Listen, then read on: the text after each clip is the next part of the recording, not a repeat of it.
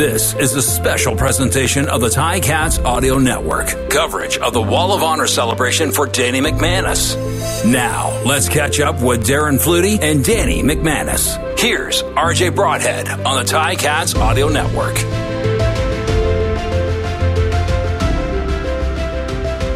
Welcome to a Ticats Audio Network exclusive with two Hall of Famers, two Hamilton Tiger Cat greats, two guys instrumental in the last Grey Cup the Tiger Cats won. Danny McManus, Darren Flutie, pleasure to have you joining us. Good to be here. Always good. Yep. So I'm hearing that this in-person meeting is is pretty rare. Is that true? Oh, it's rare since our playing days. Yeah. So we're talking 20 years here. I mean, that's the thing Yeah. about guys that play together. You know, if you've been teammates for a long time, you can go 20 years, and the minute you see each other, you're right back into that kind of that locker room mentality, or you know, you pick right up where you left off. You never lose that that brotherhood that uh, No. y- you go through so much. Yep. And you guys played together. You were the the quarterback receiver tandem from 93 to 2002. Is that uh, Yeah. sounds about right? Yeah. And then when we when we get together, we very rarely talk about plays. It's all, everything else. I mean, it's not about football. It's about the the road trips. It's about maybe it's things we did at training camp. But it's I mean, we don't talk about wins, losses, or anything like that. We just talk about some of the fun stuff. Some of the guys that we got to hang around with that are that are friends with us today. I mean, to that point to where we haven't seen them in a number of years, but you pick right up where you left off. Yeah, it's, it's, that's so true. I mean, we've been talking maybe for like three, four hours since this morning, since I got in, and we've never talked. We haven't talked football yet, and we never would. There's so many. There's other things that I think we're more interested in, Yeah. like you know how we're doing, where you're living, what's going on. Families and what about the Wall of Fame, um, Danny? When you when you got the word uh, going up on the Wall of Fame at Tim Hortons Field, 25th person, it's quite an honor. It was awesome to hear from when, when Bob Young called me. I didn't know what he was calling me for because I because I do work for another CFL team, so I didn't I didn't know. Thank, I- thank you for wearing a black shirt today. Yeah, I didn't know what he was he was calling me for, so I was kind of apprehensive. But yeah, to get a, the call like that from Mr. Young was awesome. But right away it clicked to all the guys I played with, like Darren. I mean, like Andrew Greer, Mike Morreale, Carl Coulter, Dave Hack. I mean, I mean, you talk about Shocker, Cal, Calvin Tiggle. All those guys were all part of it. So for my name to go up on the Wall of Fame, it's not me, it's all of us that got to put on the black and gold. I mean, we all want to do it again. Our minds say we can do it again. Our bodies don't say we can do it again. But it's just, it, it's that group that was there. You know, that's, that's the reflection of going up on, on the Wall of Fame is, is those guys that I play with. What were your thoughts, Darren, when you heard Danny was getting honored? I think Danny's very humble, right? Without Danny at quarterback, with the team we had, I mean, I came with Danny from Edmonton to come here, but we knew they had a great defense here in Hamilton in those years. What year did we get here? 98? 98, yeah. So, I mean, we struggled moving the ball against Hamilton all the time, but they didn't win a lot of games because they struggled in offense. But we needed, they needed at that time a quarterback like Danny that could distribute the ball, strong arm, move the offense, you know, very confident, experienced. And, you know, he says it is everyone, right? Everyone has to do their part, but you need a, a good quarterback, a great quarterback in this instance. Well, and the numbers don't lie. When you look at the Hamilton Tiger Cats quarterback statistics, Danny, you're you've got some records there that are probably going to be there for quite a while. Yeah, I mean, uh, yes, I agree with you on there. Uh, and it was a lot of it was the, the the players that we had, but also the coaching staff that we had too that let us do that. They were open to us giving them ideas. You know, uh, let's try this, let's try that. Sometimes you get into a situation with coaches that this is their way, we're doing it this way no matter what. But Ronnie was open to doing whatever we want to do. RD was open. I mean, a lot of suggestions that were coming from everybody, not just Darren and myself, but everybody had a role in putting that offense together. But it was more importantly was the defense getting us the ball back. I mean, Coach Sudsy and those guys, they were stopping people. I mean, Steiny was running the, the defense with Hitchcock and those guys, and they were getting us back on the field. Now there was a couple times I throw picks and they had to go right back on the field, but they weren't happy about that part. But but they were getting us uh, they were getting us the ball back that we were able to go out there and, and put some points on, on the board. Now, when you say Steiny, I'm assuming Coach O? Yes. Everyone has nicknames. No one goes by their real name. So That works. Well, he's loved in Hamilton, and he's taken the, the team to the Grey Cup uh, past two seasons that he's been coach, and we know how that ended, Danny. We won't go down that path, but congratulations. thank you. Okay. Sorry and thank you.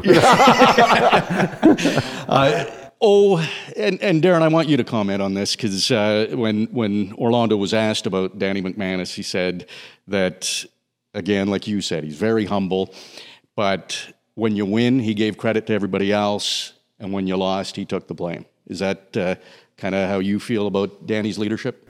Absolutely. I mean, it's one of um, a lot of assets he, he brought to the table. Danny brought to the table. He just he was humble and he'd carry the weight of all the pressure. You know, when you'd lose a couple games, he's like, ah, I got to turn it around. I got to do this. But it's never one person, right? It's it's collective as a team and.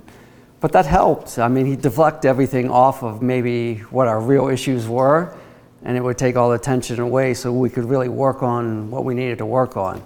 But Danny nailed it. We had flexibility here, so we could take the experiences we had through all the years in the CFL and know what we can do well against each coverage, and we could bring it out there and, and use it in a game.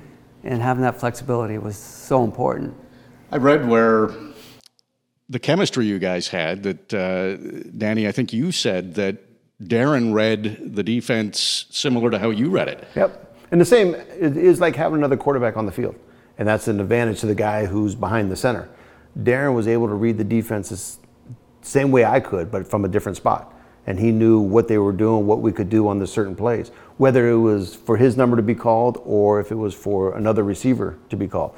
He was able to manipulate that defense to where we have a spot to throw the football. So having him on the field was a bonus for me and being able to see all the other stuff. But I know it was a bonus for the other receivers because he was able to set them up in different in different spots to catch the ball as well. So And did you, obviously, you'd have some plays, but there'd have to be some freelance once in a while. Were you on the same page with Danny a lot of times that uh, you, you'd kind of.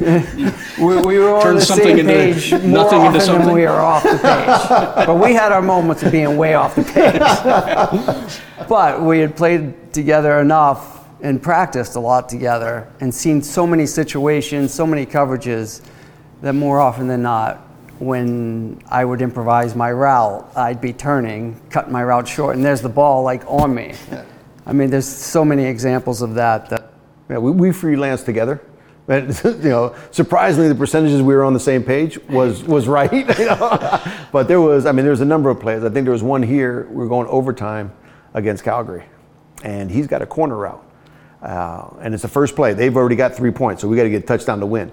And he's got a corner route. Well, the safe the safety moves to more the middle of the field. The corner falls to the corner route. He just takes it up the seam. And I throw it up the seam, hoping that he's seeing the same thing I'm seeing. And like he said, he turned around, the ball was coming, and he goes, "I don't know how you saw that." I said, "I don't know how you saw, how you read it either." So, but we're walking off the field with a victory, so it Yeah. worked out that way. It was, it was just one of those things. We were just right more times than we were wrong. and and the trust. There has to be a lot of trust. I was going through the league in my in my head. Like again, you guys were together from '93 to 2002. That chemistry and trust will develop over time, but it seemed to to work pretty quick for you two. And I think it's rare that you, you get a, a quarterback receiver duo that stays together for so long and is so successful. Yeah, well, you nailed it. We, it was 93, our first year together. In 93, we certainly didn't have the chemistry we had in 99, 2000, you know, while we were here. I mean, 93, I was just trying to get this quarterback to like me enough to throw me the friggin' ball. And I, I was telling him early, we did talk football earlier once. I said when I, he first came in a game in 93, I had like a simple 10 yard curl route. And I think the DB was all over me and knocked it down. And Danny was coming in, and you want to look good when you come in. And I'm like, dang, I think I just lost him. I think he's lost faith in me. So you, I mean, you got to earn each other's respect. And we had that by 94. I mean, he had my total respect by 94, and hopefully I earned his at some point. Oh, there's no doubt. I'm still trying. but I mean, also, I'm competing against his brother. Right. Because his brother wants his talent on his team. Yes. So to be able, I'm working trying to make sure he gets enough balls thrown to him that he knows I'll throw it to him. And I'm telling him that Doug will throw it to the other guys. Doug won't throw it to you. So you come with me, you're going to get a lot more. Doug's not. So I had to work that angle on him as well. So he bought it and it, you know, convinced him to stay where, wherever I was going. And, and Ronnie liked that too because Ronnie kept saying, okay, if you're coming to Hamilton, bring Darren with you. He goes, when I was at BC and Edmonton picked me up, he goes, okay, bring Darren with you. so it was uh-huh. always bring Darren with you. So it was always trying to trying to make sure that we stay together. So Danny was the, the convincer? Yeah, I was always the plus one, right? that we weren't Danny McManus. Yeah, you can bring him. Bring him along. Don't let him go with his brother. But I mean, that, that's pretty rare, right? We were both in BC together, and then to make the jump to Edmonton and go together. Yeah. And then go from Edmonton to Hamilton together. I mean, I, you just don't see that. People would think about their own contracts and what they want to make, but I, you knew, I kind of knew if I would stay with Danny, we'd win, we'd make the playoffs, and you'd make more money in the end, right? Whenever you start winning, you end up making more money, so it all goes together. And staying with Mac was, was a good idea. Yeah, absolutely. And- hey, right behind us, uh, you know, we've, we've got the, the 14 McManus, the 82 Flutie, and I, I believe they started with this for Tim Hortons Field. They put this here and then built around Build it. around it. good. good. Good start. But, uh, you know, a little secret. Ticats Audio Network wanted to get you two together again because it's the last time the Tiger Cats won the Grey Cup, 1999, which is hard to believe. It has has been a while, and and going back to that that season, do you think that was your best season, Danny? You won Most Outstanding Player, Grey Cup Most Outstanding Player. You won the Grey Cup. Mm-hmm. Stat wise, I would say yeah. I think that was the an outstanding year that we all kind of put it together. But it started losing in the Grey Cup in '98. Then to come back to training camp, and what Coach Lancaster did, he showed the highlights of the '98 Grey Cup from the Calgary Stampeders standpoint, to where they, you know, kicked the field goal, beat us, then they got the horse down the field, and then once it was over, he flipped the lights on and just said, "Practice is tomorrow at 9. And that, at that point, we knew we were going back in '99 and to, and to win the game. But everything just clicked. I mean, all the guys we had that came back from the '98 team were there in '99. They got a taste of it, and now we knew we had to go back. And fortunately, we got a chance to, to play Calgary in '99 and make up for the mistake that we made in '98. That, that's that's good coaching. Maybe I'm, I'm, I don't know if teams overcoach, but that sounds like that message was delivered pretty clearly with just a little video. Coach Lancaster was so great at doing that, those type of things to get you motivated. Yeah, but 99, uh, I, I thought just being a receiver and playing with Danny for so long that he was just getting better and better as the years went on. And he threw the ball just as well as he ever did, but that accumulation of knowledge in 99 really came together. I mean, we should have won the dang 98 Cup. So 98, 99, 2000, We should have won all. We should have won all. Sound like LeBron here. Yeah, Could have, should have, would have. shoulda. Well, we should have won that game.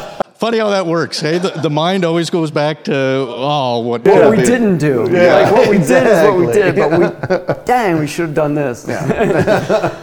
So you guys uh, went up to the fourth floor, the, the Canadian Football Hall of Fame, and, and saw your busts both in the Hall of Fame. Um, who has the, the more realistic one? Oh man, I just hate seeing an image of myself anywhere. I don't know if any of them are reali- uh, realistic. You know, they, you- they, they ask for a bunch of pictures, and the guy does a great job doing Yeah. it. But it's it, it is hard to look at yourself and you know in clay and. You know, I know Mike O'Shea and Morreale have walked that hallway, and I know they've done something to our bus, which I know you can't be on, on TV. So, so that's what scares me more is what that bus has been through than actually anything else. Um, when so Danny wasn't the fastest guy, but was it his release that was the the, the key, or his smarts? Because at that time, eh, the CFL quarterback kind of a lot of times people were looking for teams were looking for a, a super mobile guy, and and you definitely. Nothing No against your mobility. yeah, you got I- away I- when you needed to get away. Yeah, I but, you. but Yeah. what was what was as a receiver? What do you think made him successful? Well, his level of confidence and his the, the confidence he instilled in the people around him, like it made you feel like you could almost do anything. But if you get technical, his the way he read coverages, his release, um, his arm strength, you'd come out of a cut and the ball's, I mean, thrown very hard, but it's extremely accurate right there, right? Like I remember sometimes it would just shock me how quickly, and you put out a hand and it's so accurately thrown, it just sticks. And I, I don't know, I always felt confident with, with Danny at quarterback, no matter what. If he went down or something, it, the whole offense would just be like, ah, man, what are we going to do now? You know? Danny's hurt for a couple weeks. How are we going to get through this? He just brought a level of confidence with him, of course, with great ability. But uh, yeah, he wasn't a scrambler, but when he had to, he hung in there and took the hits. I kept saying, listen, I got to double move this guy. And Danny's like, make it quick, man. I'm getting hit back here. You know, always, always hold on to it for this little Yeah, just another second. One more second. So, no, I, I learned early that uh, in the rule book, if I don't have the football, they can't hit me. So I tell them to get open quickly. The ball's coming, whether you're going to catch it or someone's going to catch it, but they're not going to hit me. So uh, these guys did a great job. All the receivers understood that uh, that the ball is going to be coming. I mean, in in a route, nobody is off, and they understood that early. Uh, when, when we all got together as an offense, is that I sometimes I'll go completely off what everyone thinks the route's supposed to be, or where the ball is supposed to go, but you got to be running. And once they understood that, then everybody's a viable receiver on every play. Well, it, it paid off. The statistics are great for both of you, both Hall of Famers. Uh, Danny, congratulations on the on the Wall of Fame at, at Tim Hortons Field, and, and Darren and Danny, great to have you back together. And thanks for joining us. Thank you. Thanks a lot. This is a special presentation of the Ticats Audio Network. Coverage of the Wall of Honor celebration for Danny McManus.